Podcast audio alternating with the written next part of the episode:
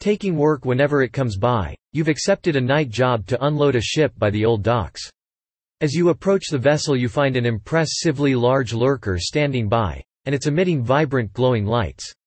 There are no lamps around, but the colorful glows emanating from the lurker provide you with enough light to perform the job with ease. After the job is done and the shipowner pays you, the lurker approaches you and blocks s your path.